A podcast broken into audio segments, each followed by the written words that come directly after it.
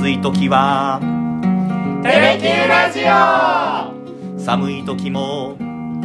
テレキューラジオ。家でも外でもどこでも聞ける。ちょうどいいぬくもりテレキューラジオ。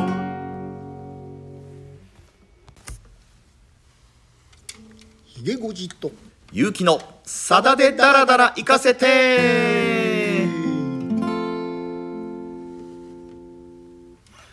いやついにやってきてしまいました。100回目の放送ということになります。よろしくお願いいたします。よろしくお願いします。いやひいごじさんついに来ましたね100回目。そうですね。うん。感慨深いです。ですね。ということですので今日は豪華ゲストにお越しいただきました。この方です。すいません。黒ギターまたまたしゃしゃいでて来てしまいましたお邪魔いたします。いや先週もいらっしゃいましたよね。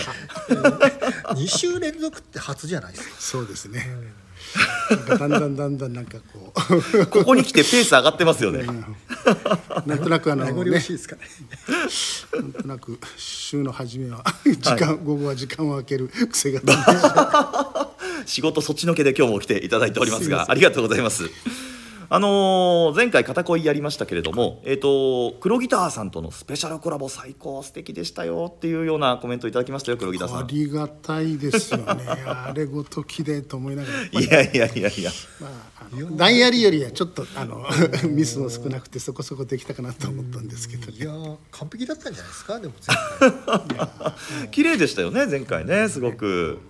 でこの「片恋」なんですけどこの曲は2020年あ2010年か。の3月28日東京厚生年金会館ファイナルのアコースティックコンサートで上演をされましたと。であの夜あの場所で聴くことができたのは大切な思い出なんですと。で東京厚生年金会館って正志さんの数々の伝説を生み出した大切な場所なんですよと、そうなんですね。そうなんですね。でもそこにね立ち会ってた方がちゃんとこのリスナーにいるっていうこと自体がすごいですよね ですね。で華やかなホールの玄関赤いカーペットを登っていくとお父様がニコニコ出迎えてくださっていたのも懐かしい思い出ですよなんて書き込みもありました。東京のコンサートの時はですね,、ねちょこちょこねお見えになってお客さんにご挨拶されてましたですよね僕も一回なんかえ厚生年金なんかの時に行った時に確かご挨拶した覚えがありますけど。え似てるんですか？さださんとお父さんって。いやあんまり似てないです。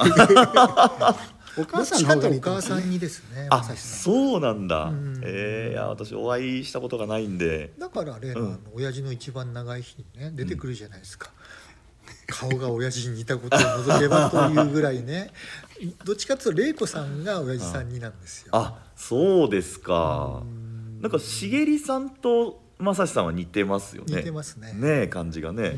ああ面白いですねそういうのもね。あとはこれ放送中もお話ししましたけれども「片恋」っていう歌はわざと対象をぼかしていると。で普通の片思いかもしれないしその亡くなった人への思いっていうのを歌ってるかもしれないしっていうことをさださんがテレビの番組で話されてましたよっていうようなコメントもありました。私の分析も、まあ当たらずとも遠からず いや当たってます当たってます。ということで前回の振り返りしたところで、えー今回100回目この節目の曲ということになりますけれどもひろじさん。そうなんですよね、ん。まあだからあの節目というのをね、ん。まあある程度大事にしてきたところはあるんですけど、まあ、100回の節目っていうことでねあの私まだあの退職はしませんけどとおりあえずまあ退職を意識してねお。この歌をうん。ご紹介できればということで、うん今回黒木田さんも来ていただいて100回目の節目の歌に選ばせていただきました。じゃあ行きましょう。公園の出ご一は退職したとほんのわずかばかり乗れるをもらっても動かなくなった。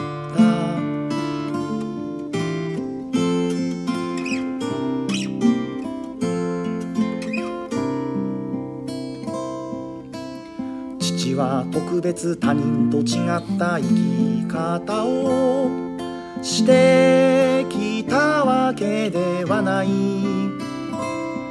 ただ黙々とむしろ平凡に歩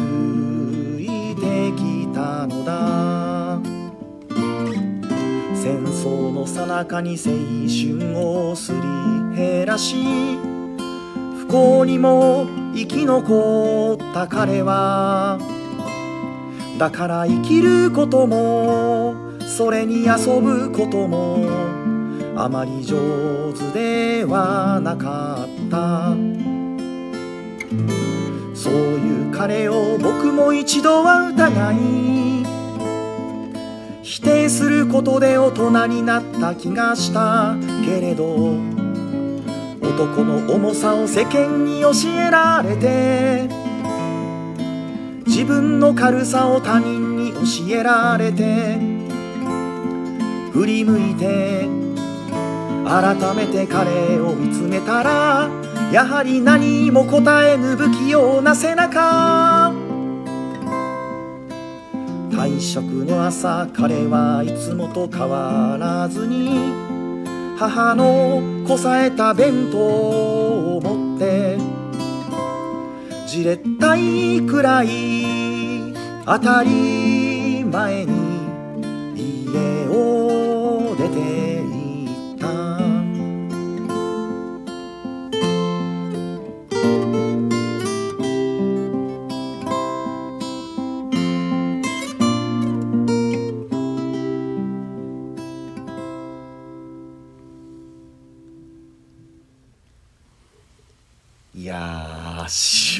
だ。ですね。今日はあの、退職の日うん。という歌をご紹介させていただきたいと思います。はい。これはあの1982年の12月にリリースされました、うん。あの長田さんソロとなって7枚目のオリジナルアルバムはい「夢の輪立ち」っていうねあアルバムに収録されてその翌年には、うん。まあ、シングル曲としてもねあのリリースされたんですけれども、まあ、あの公園のデゴイチっていうのはね、あのまあ、今もね、うん。あの公園に残っている、ううんんまあ、オブジェみたいにしてねはい。残されている、まあ、公園の D51 に限らずね、まうん。あ、C57 だったり、うん。C58 だったりっていうね、まあ、あの昭和の国鉄を支えてきたはい。蒸気機関車がね、あのまあ、廃車になった後、まあ町の公園とかにね、うん。まあ、引き取られて短いレールをもらってそこに展示されてるっていう状況っていうのはね、うん。あのまあ、一時期よりはねちょっとあの撤去されたりして減りましたけど、うん。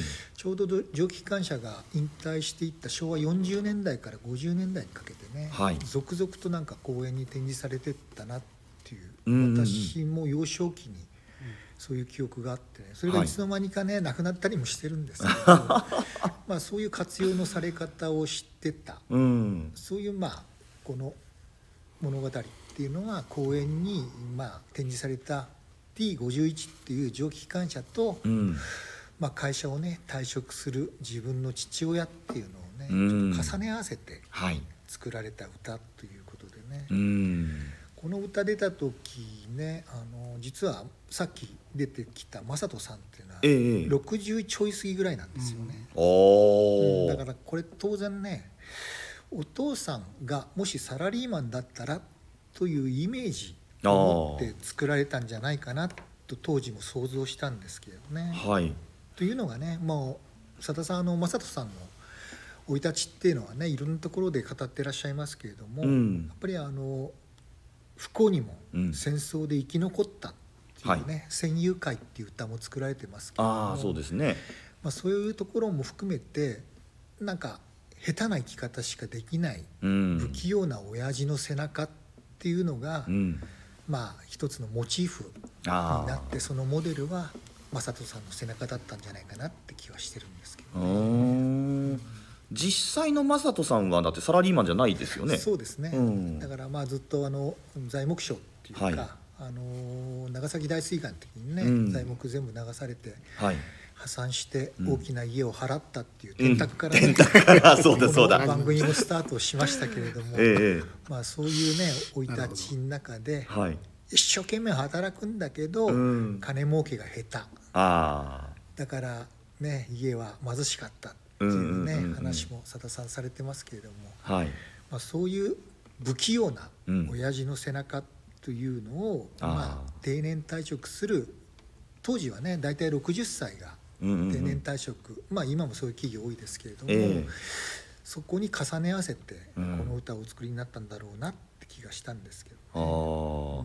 だこの不器用な背中っていうあたりはなんとなくその正人さんをイメージしてこう描かれてるんですけどじゃああれですか？ただ黙々とむしろ平凡に歩いてきたのだっていうところはなんかちょっと違うような気もうんそうですね。ね。まあ波乱万丈な気がするんですけど どっちかというとね。えーあのねさださんがあの正人さんが亡くなられた後にね、はい。あの父親のせいでね35億借金したんだから、そうこの印税で返してもらうって言ってね お父さんのことを書いたあのカスティーラっていう、ねあーはいはい。小説の中でもうお父さんの人生ってかなり詳細に語ってらっしゃいますけどあれほとんどね、ええ。あの事実に基づいてるんですけどね、まあ、相当破天荒な人生ではありますよね。本物のヤクザとねあ五分に渡り合ったりとか。ああ読んだ読んだ。騙し取ら取られた土地にね、うん。あの周りをね掘って、うん。あの声を入れて、ね、取り返したっていう話も含めてですね、ん。面白いね正人さんでしたね。私たちもねちょっとあの生前ね面識があってあそうですか。対応させていただいたこともありましたけれども、ね。へえそれお話しされたんですか？ええ、あの夏長崎の時なんかはねいつもあの真ん中にあの関係者席っていうのがあったんですよ。あそこにいつもあの短パン姿で座ってらっしゃいましたし、ラフな感じで、うん。雰囲気の時はやっぱねコンサート会場で、さっきのね、うん。あのリスナーの方のはい話にもありましたように、うん。だってお客さんをお迎えするっていうのをねそこで正人さんと話されたコアのファンの方結構いらっしゃると思いますけど、ね、ああそうなんだ、へえこれあと歌詞の真ん中ら辺にありますけれどもその、まあ、戦争の最中に青春をすり減らしっていうところは、まあ、まさにその幼少期のお父様ですよね時代的にはね。でもそのそういう彼も僕を一度は疑い否定することで大人になった気がしたけれど男の女さを世間に教えられて自分の体を他人に教えられてっていうのはさださんの成長過程でおそらくこう心の中にあったようなことなんでしょうね。うん、そうでしょうこれもねね。やっぱりねあの、うん私の知り合いにもいましたけど、んやっぱこう戦時をね、うんあの生きてきた方っていうのはどうしてもどっかで戦争を引きずってるわけですよね。特にやっぱこのし正人さんみたいに、うん。戦場で戦友をね、うん。目の前で失ってきたうん。方々っていうのはより深いね傷を負いながらなぜ自分は生き残ったのかあの時英霊になれなかったのかという思いも含めてなんかそのお戦後の自分の人生っていうのはもうおまけみたいにしてねうん。生きてらっしゃる方と何人もあの取材で出会ってまいきましたけれども。ああそうですか。まあ、そういう部分大なり小なりね、うん。そういう本当にやっぱり戦前を引きずって生きてる方っていうのはねやっぱそういうところがまあいろんな局面局面で出てくるんでしょうね。うだからそういうでなんで今今未だに過去を引きずってんだみたいなね、うん。思いを正志さん自身もお感じたことは多分あったんじゃないかなって気がするんですけど、ね、ああなるほどねじゃあちょっと一旦これ2番いきましょうか。2 3ごめんなさい。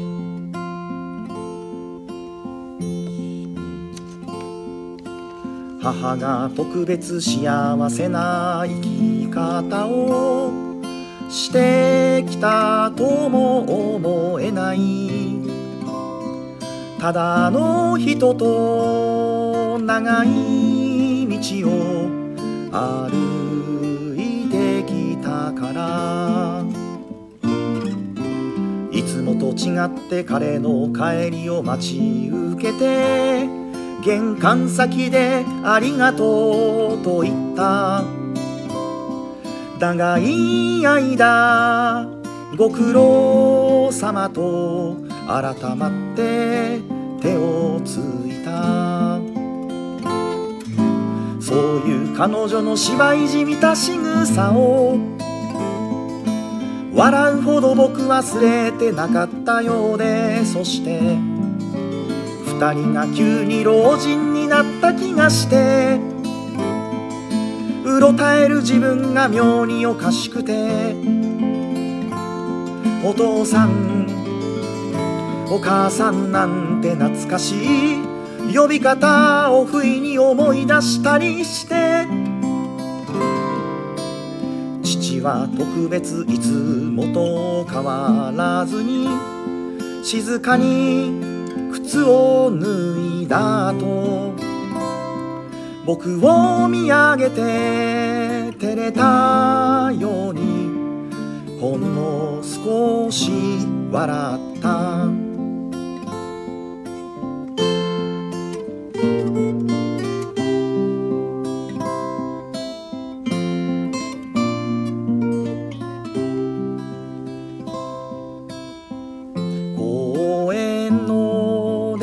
出小市は。愛する子供たちの胸の中でいつでも力強く山道を駆け上っている。白い煙を吐いて力強くいつまでもいつまでも。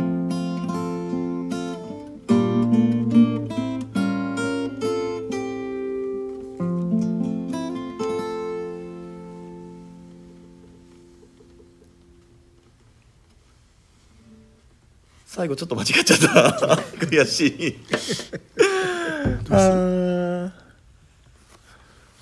ょっと俺も少しちょっとタイミングずれたとあの白い煙を吐いて力強くいつまでもだけもう一回歌っていいですか？最後だけ。つなげられる？はい。うん白い煙をか。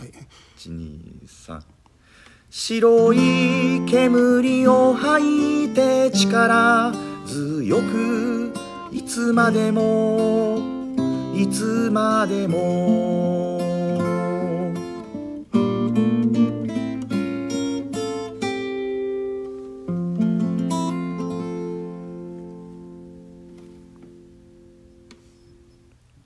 綺麗にできました。ありがとうございますいやね、2番になると、うん。不器用なねーうん。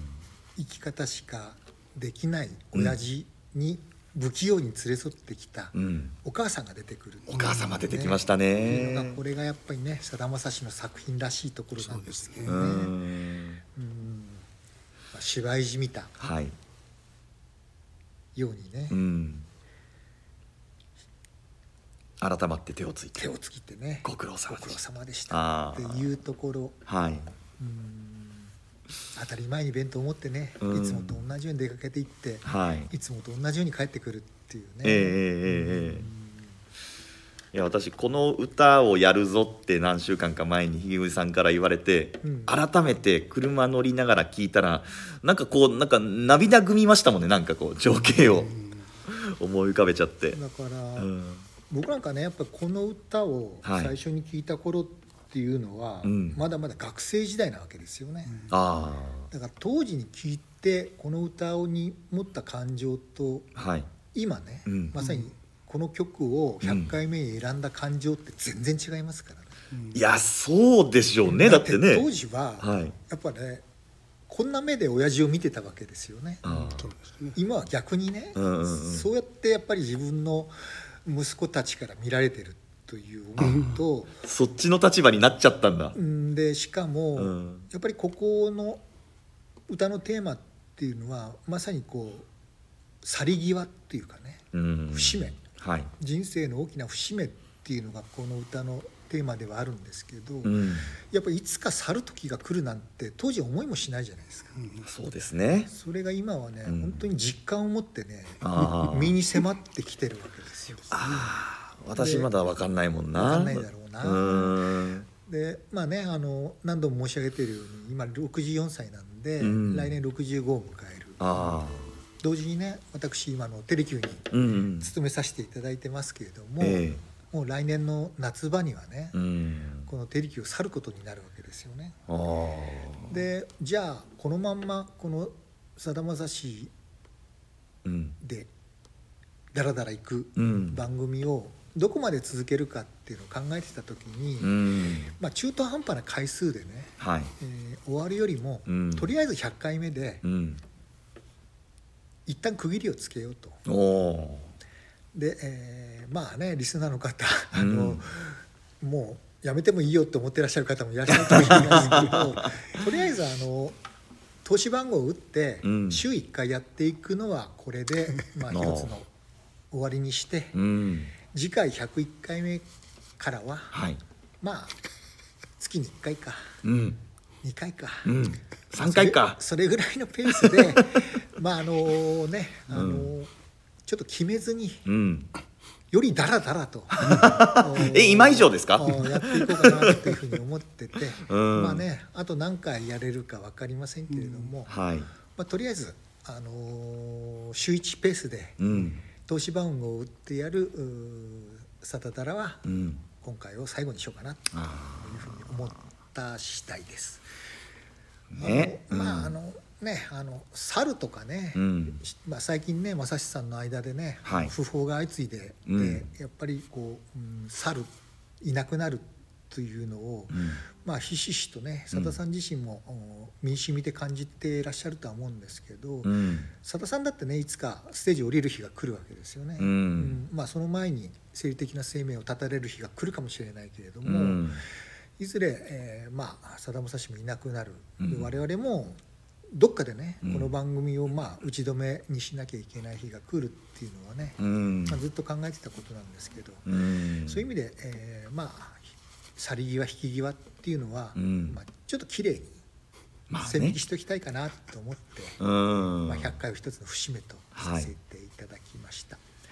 でこの歌が何で好きかというと、うん。やっぱねこれライナーノートで当時さださんがねお書きになってたんですけどこの歌をね全国のお父さんお母さんに捧げるみたいなね書き方をされてたわけですよ。えええええやっぱねあの、うん、人生は一人で生きてるわけではないわけですよね。えうん。やっぱ不器用なお父さんだけどそこにやっぱりね我慢強くねはい。夫を信じてついてきたお母さんがうん。いてくれたからこそ最後お父さんはうん。靴を脱いだ後にねうん照れたようにほんの少しだけ笑えるわけですよ。笑える日常がそこにあるっていうのはねうん。それはもう間違いなくお母さんのおかげはい。なわけであってですうね。ん。でそれをまあなんていうか笑い飛ばそうとすれてなかった自分をねあまあやっぱこの両親の息子なんだなっていううんふうにしてまあ多分安心してる正志さんがいる安心うん。安心してる息子がいるっていうね、うん。えーまあそういうなんていうか本当にねありふれたありふれた家庭の日常っていうのがねここうんに描かれるんですけどはい。むしろねこれが当たり前なわけですよね。そんな劇的なね、まあね。うん。ドラマチックな人生なんてないわけであってですね、うん。だけどまあさださんのね歌の主人公にあるようにね、うん。誰も誰もがねやっぱり自分の人生を一生懸命生きてる。うんうんうん。そしてこうやって一つの節目去る日を迎える。っていうね、はい。その時にね自分が何を思うのかってうんういうね、ん。まあそれなりに自分なりにね、まあ、懸命に生きてきたっていうね、うん。満足できる人生なのかどうかっていうのはね、うん。これから多分どんどんより一層自分の身に迫ってくるもんだと思うしあこれからもお101回目102回目2回目もね、含めてうん。大事にねこの番組に取り組んでいきたいなと思ってますおなんか前向きな 前向きな感じになりましたよだってマッサンだってこれね。子供たちの中でねずっとね白い煙を吐いて生きて生き続けていくデゴイチで終わるわけですから。ああそっかそっか。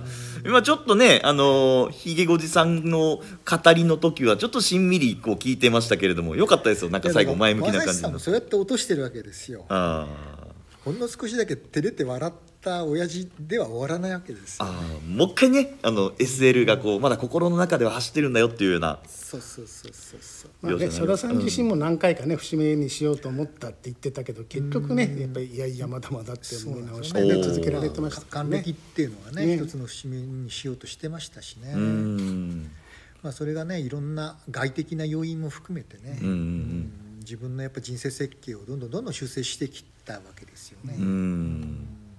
うんうんだって17歳でノイローゼになってはい。人生諦めようとした方ですからね、はあ。本当にこんな若造にね人間って何か人生って何かって分かるはずもないってことでとりあえず45歳まで先送りしたわけですよね。おーで45歳になって分からなかったから、うん。今度は60に先送りして どんどんどんどん先送りしてきてるわけですよ。延長延長ですね。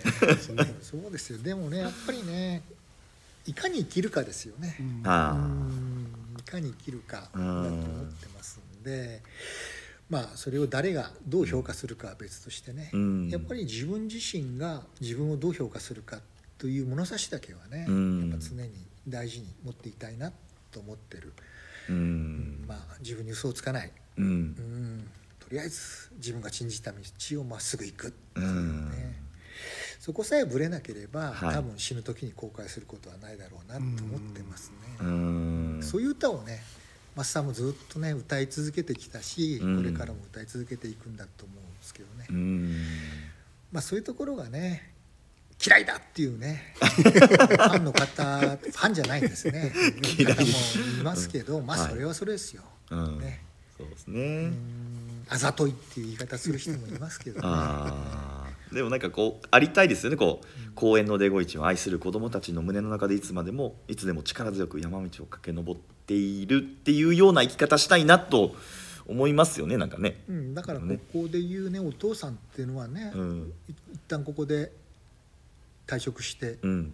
もう狭いレールをもらってねそこに飾られる存在になるのかもしれないけど、うん。そこまで引っ張ってきた父親の背中っていうのを、うん。この主人公である息子はね忘れることはないでしょうからね。うん。うんでもひいおじさんなんて今あの64お年64ですけどももっともっと走りたいでしょ？公園に展示されるだけじゃなくてまだまだ走りたいでしょ？あ走れるよレールを用意していただけるんですよね。なんか自分でレール引きそうですもんね。でも。そこはね どっちかというと。いやなかなかね65まではある程度働けるんですけどはい65以降っていうのは、うんねなかなか簡単にないですよ。いやでもね、あの見てるとバイタリティあふれる方ですから、あのシュッシュポッポシュッシュポッポ走ってそうな気がしますけどね。ね、レールをね見つけたいとは思ってますけどね。走れるレールをね、うん、そこはどうなるか。うん。分かりません。とりあえず来年の6月まではテレキューのね役員として必死に走りたいと思って。ます。絶対80ぐらいまで走ってそうだな。黒ギターさんは？だってあれでしょ、はい。池越さんと同い年です。ね同い年だし、誕生日も一緒でしたっけ？そうです。ね